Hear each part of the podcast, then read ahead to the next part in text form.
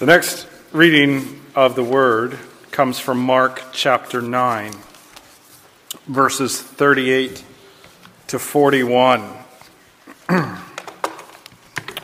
Mark chapter 9, verses 38 to 41. If you'll stand for the reading of Holy Scripture.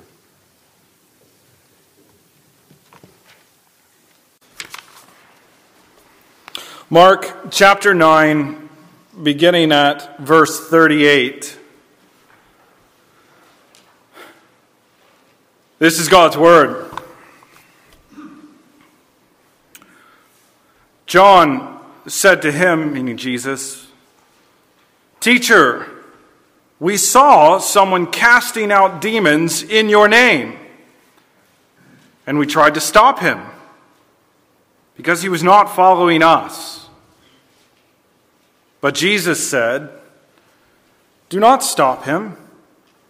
For no one who does a mighty work in my name will be able soon afterward to speak evil of me. For the one who is not against us is for us. For truly, I say to you, whoever gives you a cup of water to drink because you belong to Christ will by no means lose his reward. So far, the reading of Holy Scripture, we give thanks for it. You may be seated. And as we turn to consider this passage, let us pray for God's help. Almighty God, uh, we see a, a passage before us similar in some ways to the one we've already read, where your people can easily fall into a critical spirit. And we ask that as we consider these things, that, that you build us up, that we might be more resistant to the ways that the world are and would encourage us to be. And not only that we're just built up to be better, but also that we're aware fully that even when we fall short, which we do, we can admit these things because there is forgiveness in Christ. That you receive even those who fail to have the proper spirit towards brothers and sisters. And so help us see uh, the grace we've received and the grace with which we should receive people. Overcome the deficiencies of the preacher, they are many. And bless the reading and the preaching of your holy word. We ask it in the sake of our Lord Jesus Christ. Amen. If you, if you pay attention to the news at all, uh, well, cancel culture is one of the buzzwords we hear often. Um, amidst, I mean, particularly amidst the straining tensions of our society as, as a polarized stance toward one another on all political matters increases. And the, and the thing is, since everything is political nowadays, that means every matter is a battleground ripe for cancellation. Getting, getting canceled uh, means that people higher up the, the social ladder or economic ladder or just power ladder than you, or just the outraged mob, take away your place to speak publicly, shaming you somehow out of the conversation entirely because, because you didn't measure up to, to their standards. If you, if you say something or are discovered to have ever said something that breaks with the prevailing mindset, you're likely to get, to get booted out of the, your circle of friends, prevented from speaking or writing, and shamed for dissenting from whatever the block says demands our absolute affirmation today. One thing easily noted about cancel culture is that it wins, wins by the loudest outcry of moral outrage rather than by reasoned convincing or thinking. We, we have to cancel people when we can't cope with having our own unsustainable views, especially when confronted with alternative reasonings that might make sense. Cancel culture is a, is a pursuit for prestige, a quest for the top rung of the ladder through bullying and shouting rather than consult, consultation and convincing. And the mindset actually reveals usually a, a huge insecurity in the cancelers. The people who are most confident in their position ought to be the calmest because you stand on firmest footing. I mean, I, I panic at the edge of a cliff, right? But, but not when I'm standing on solid ground. And the people who have flimsy views held together by force of will are, are the most outraged when challenged because they know they have nothing to say to defend their position, and so they devolve to shouting. Cancel everyone so that reason and good principles can't shine. Now, uh, admittedly, this phenomenon seems far more widespread, intense, and vicious uh, than we can probably document before in, in history. Partly, I think that's because, partly, I think that's because there are more outlets uh, to distribute opinions and also, therefore, from which we can get canceled. More newspapers, more news sites, more news channels, and of course, social media, which is, which is perhaps the central cog in the cancel culture's outrage machine. I think partly, on the other hand, it's because of bad cultural trends that we as Christians should not embrace. And yet, the thing is, even, even if that is more so the case today, I imagine that, that fallen human nature has always had the impulse toward this sort of, this sort of thing. We saw it already in Numbers 11, 26 to 29. That guy needs to be quiet. He's not the guy that I thought should be talking. Sinners easily get uncomfortable because we know that the end of history, the ultimate verdict, is a situation where, where we won't have any of our own ground to stand on. And so people throughout the ages have tried to cancel even God himself, haven't they? Saying that he either doesn't exist or he's radically different, has to be radically different than the true God is, as revealed in Holy Scripture. And certainly, I don't have to argue that, that people across the millennia have, have wanted to obtain power and prestige by the force of might and suppression rather than by love and benevolence. Prestige is, e- is easier to have, after all, by stepping on others than by plodding the faithful servant's path. In Mark 9 38 to 41, we find the disciples trying to indulge in at least a little bit of cancel culture.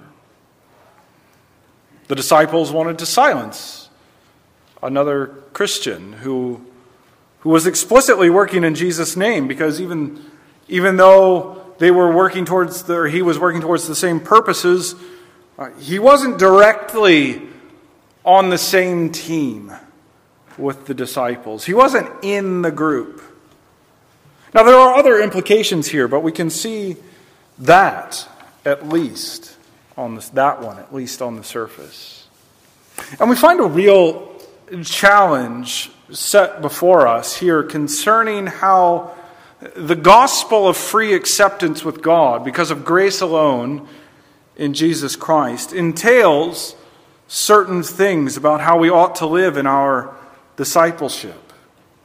Jesus teaches us that his disciples ought not to be antagonistic. Put another way, we ought not always to be on the offense. We, we not, at least ought not to enjoy being on the offense. We, we know that sometimes our message will offend people when we say that they are sinners who need salvation, which is had only in Christ. I understand that that bristles the feathers, it upsets people who are entrenched uh, in sin and who have minds that are darkened. I understand that that message is offensive. How, however much our message might offend, we should still try to make it so that our personalities are not the stumbling block keeping people from the gospel. If the message is going to offend, let it be so. But hopefully, we, in ourselves, in our persons, for reasons that belong to us, are not the offense. And so, uh, our main point is that Christ's gospel teaches us about the grace which we receive and the grace with which we ought to receive. Christ's gospel teaches us about the grace that we receive and the grace with which we ought to receive others. others. Our three points today are failures, faithfulness, and faith. So, first, let's, let's think about failures. Um, Mark, so this little passage, these, uh, this little stretch between verses 38 to 41, is the only instance in, in Mark's gospel where John gets the spotlight all to himself. Uh, which is interesting, I think. If, if we remember that, that Peter was the apostle behind Mark's gospel, Mark being his uh, stenographer of sorts. Uh, it, it's interesting that, on the other hand, John's gospel made sure to record that, that John beat Peter to the foot race to Christ's tomb. And I wonder if there was something in the background here. We could potentially imagine that conversation, right? Peter, I'm, I'm praying, Peter, that if the Holy Spirit ever inspires me to write a gospel, He'd let me include that I won that race to the tomb. And Peter responded, Well, John, I've got a story that I'd like him to make people remember too. And it's, it's one that shows us that even Christ's closest followers have their weakest moments. And so the story has a lot to teach us.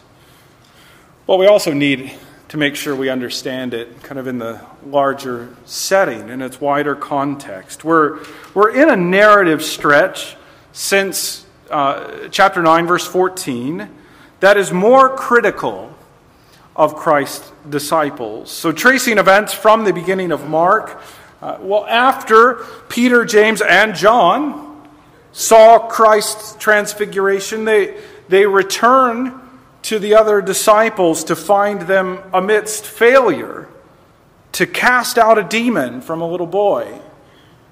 And the disciples then fell out with one another over who among them was the greatest, facing Jesus' um, soft and yet clear dis- disapproval. And now we come to this event where, where John tried to parade his efforts to nudge someone else who was working in Jesus' name off the map. And a, and a few things shine a negative light on John and the disciples uh, right here. First, uh, John said to Jesus that, that this other person was casting out demons in your name. Now, now this is a, a kind of catchphrase that links us right back to verse 37, right? Where Jesus said that, that true greatness is in how, uh, if anyone receives one such child in my name, receives me. And so John, well, found someone receiving the needy in Jesus' name and John didn't receive him. Again, they kind of missed the point. Now, second, I think it's actually really clear here that, that one of the things happening is that the 12, you know, the key disciples, wanted a supervisory role in God's kingdom. They'd already been arguing about who's the greatest. And then read verse 38 with me. What did John say here? Teacher, we saw someone casting out demons in your name. They understand that has to be by the power of Jesus Christ. They get that. And we tried to stop him because he was not following us. John wasn't upset that this guy wasn't following Jesus. We saw in Numbers 11, didn't we, that Moses responded, Are you jealous for me? Are you jealous for the Lord? And John didn't say, I tried to stop him because he wasn't following you. He wasn't, he was rather, on the other hand, upset that this guy didn't follow Jesus' premier disciples. He didn't recognize the pecking order. And so John was, was still caught back in that same discussion about who was going to be the greatest in Christ's kingdom. Doesn't everybody see that, that they need to get behind us in line? We're your, your number one guys. And finally, even though John is in view here as kind of the spokesperson, uh, and, and, and even though he was one of the disciples who witnessed the transfiguration, I think the, the success of this person casting out demons in Jesus' name really starkly contrasts with the failure of Jesus' direct disciples to, to cast out a demon just shortly before in verses 14 to 29, right? So some other guy was able to do what Jesus' closest disciples couldn't manage to do. And this, this man's success made Jesus' own disciples' failure all the more obvious. And more than likely, this other disciples' success damaged the twelve's sense of identity and special status. It, and so it brings us back to that sphere of insecurity and a sense of inferiority.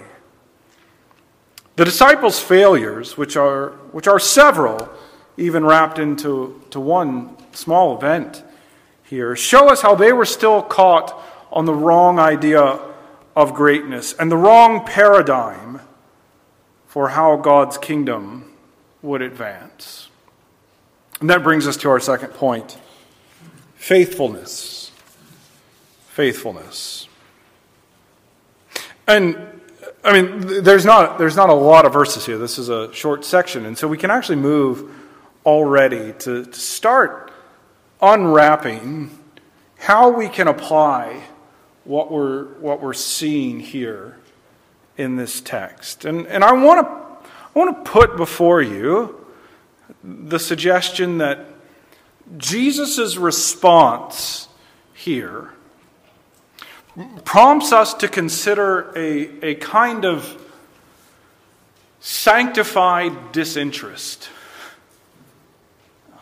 We need to learn a godly way of focusing more on being faithful in what we are doing than worrying about, or maybe perhaps better, rather than policing what everybody else is doing. Now, here's the thing. I, I think this needs some caveats before I kind of like launch into it. I, I realize that we live in a world, um, that we live in the world, and have to relate and, and interact with others, which, which means at times assessing whether and how we can and should work with others. Especially, we may have to consider how their principles and values square with ours, especially as those things relate to our goals. And I realize there's situations in which we are put uh, in, in situations with other people where these kinds of uh, judgments have to be made. And that's not exactly the situation we find in Mark's gospel. And so that's not the kind of situation that I'm thinking about in this application. Because in this passage, John seemed to encounter someone whom he could have left alone. Right? So, so this isn't the same question as asking about how you relate to people who are in your life or have to be in your life and, and intersect with what you need to do. Uh, John was kind of seeking out somebody to criticize. And so I, I hope you see the, the exact you know, area in which this application falls. Jesus' response was that someone who is faithfully working in his name won't be acting against him at the same time. Right? A kingdom divided against itself cannot stand. When the Spirit converts someone into a citizen of Christ's kingdom, he preserves them. For the one who is not against us is for us. It's interesting that Jesus kind of indulges him in the us. And the church today, I think, you know, not not one to one, but overall, I think that we have a, a share in the deficiency in John's approach here. I think, I think we're a bit overeager at times to, to need to make these really definitive verdicts about everybody. Who's with us? Who's on the other team? We have to have clear lines and we have to know. We seem to think that like leaving somebody over there isn't an option. right? On the because on the one hand, we are well, we just have our moments where we're ready to burn down what somebody else is doing, kind of performing our own baptized version of of cancel culture if, if we don't approve of the whole thing. But on the other hand, and I think that this is, is the telling part of this, because, I mean, it's one thing that, you know, error should be addressed. That's true.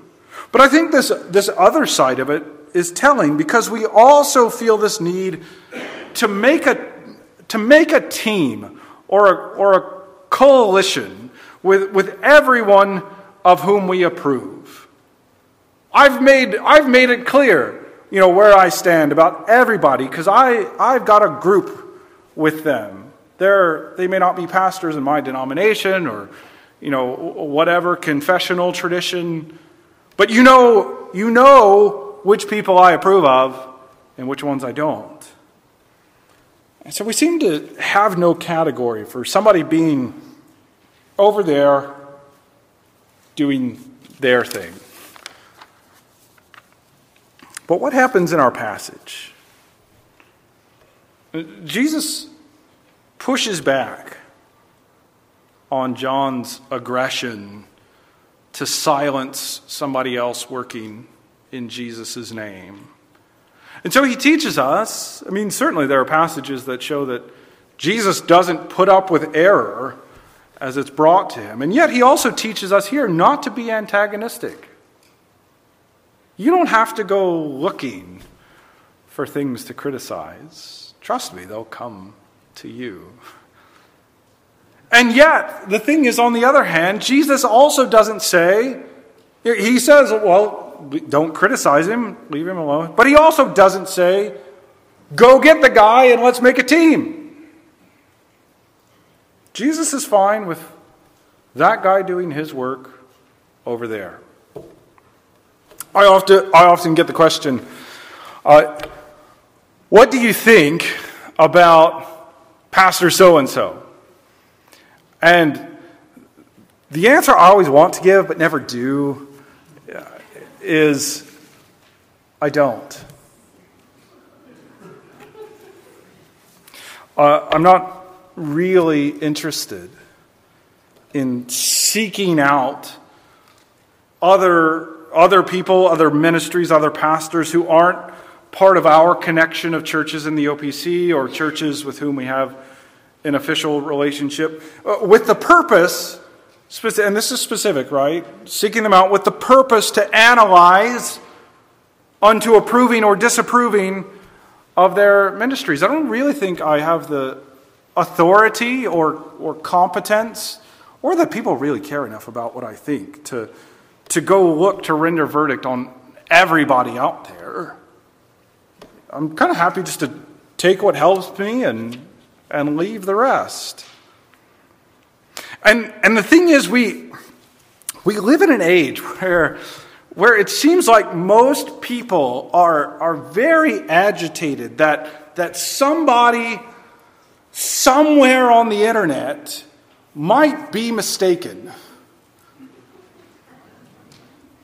Yeah, give me a second, honey, I can't leave for dinner yet.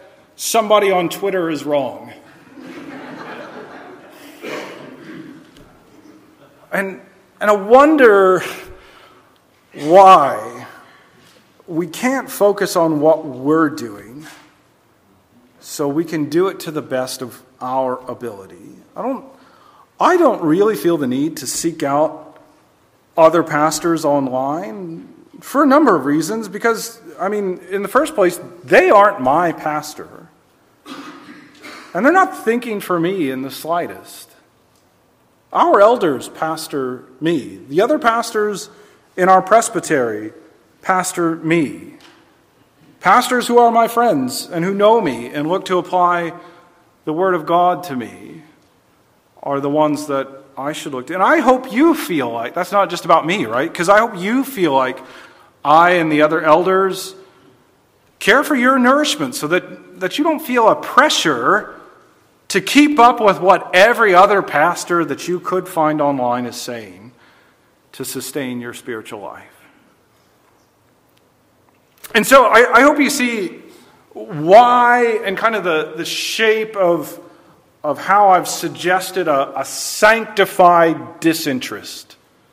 It's not an entire disinterest, it's a sanctified one, right? I'm not saying don't care about anything.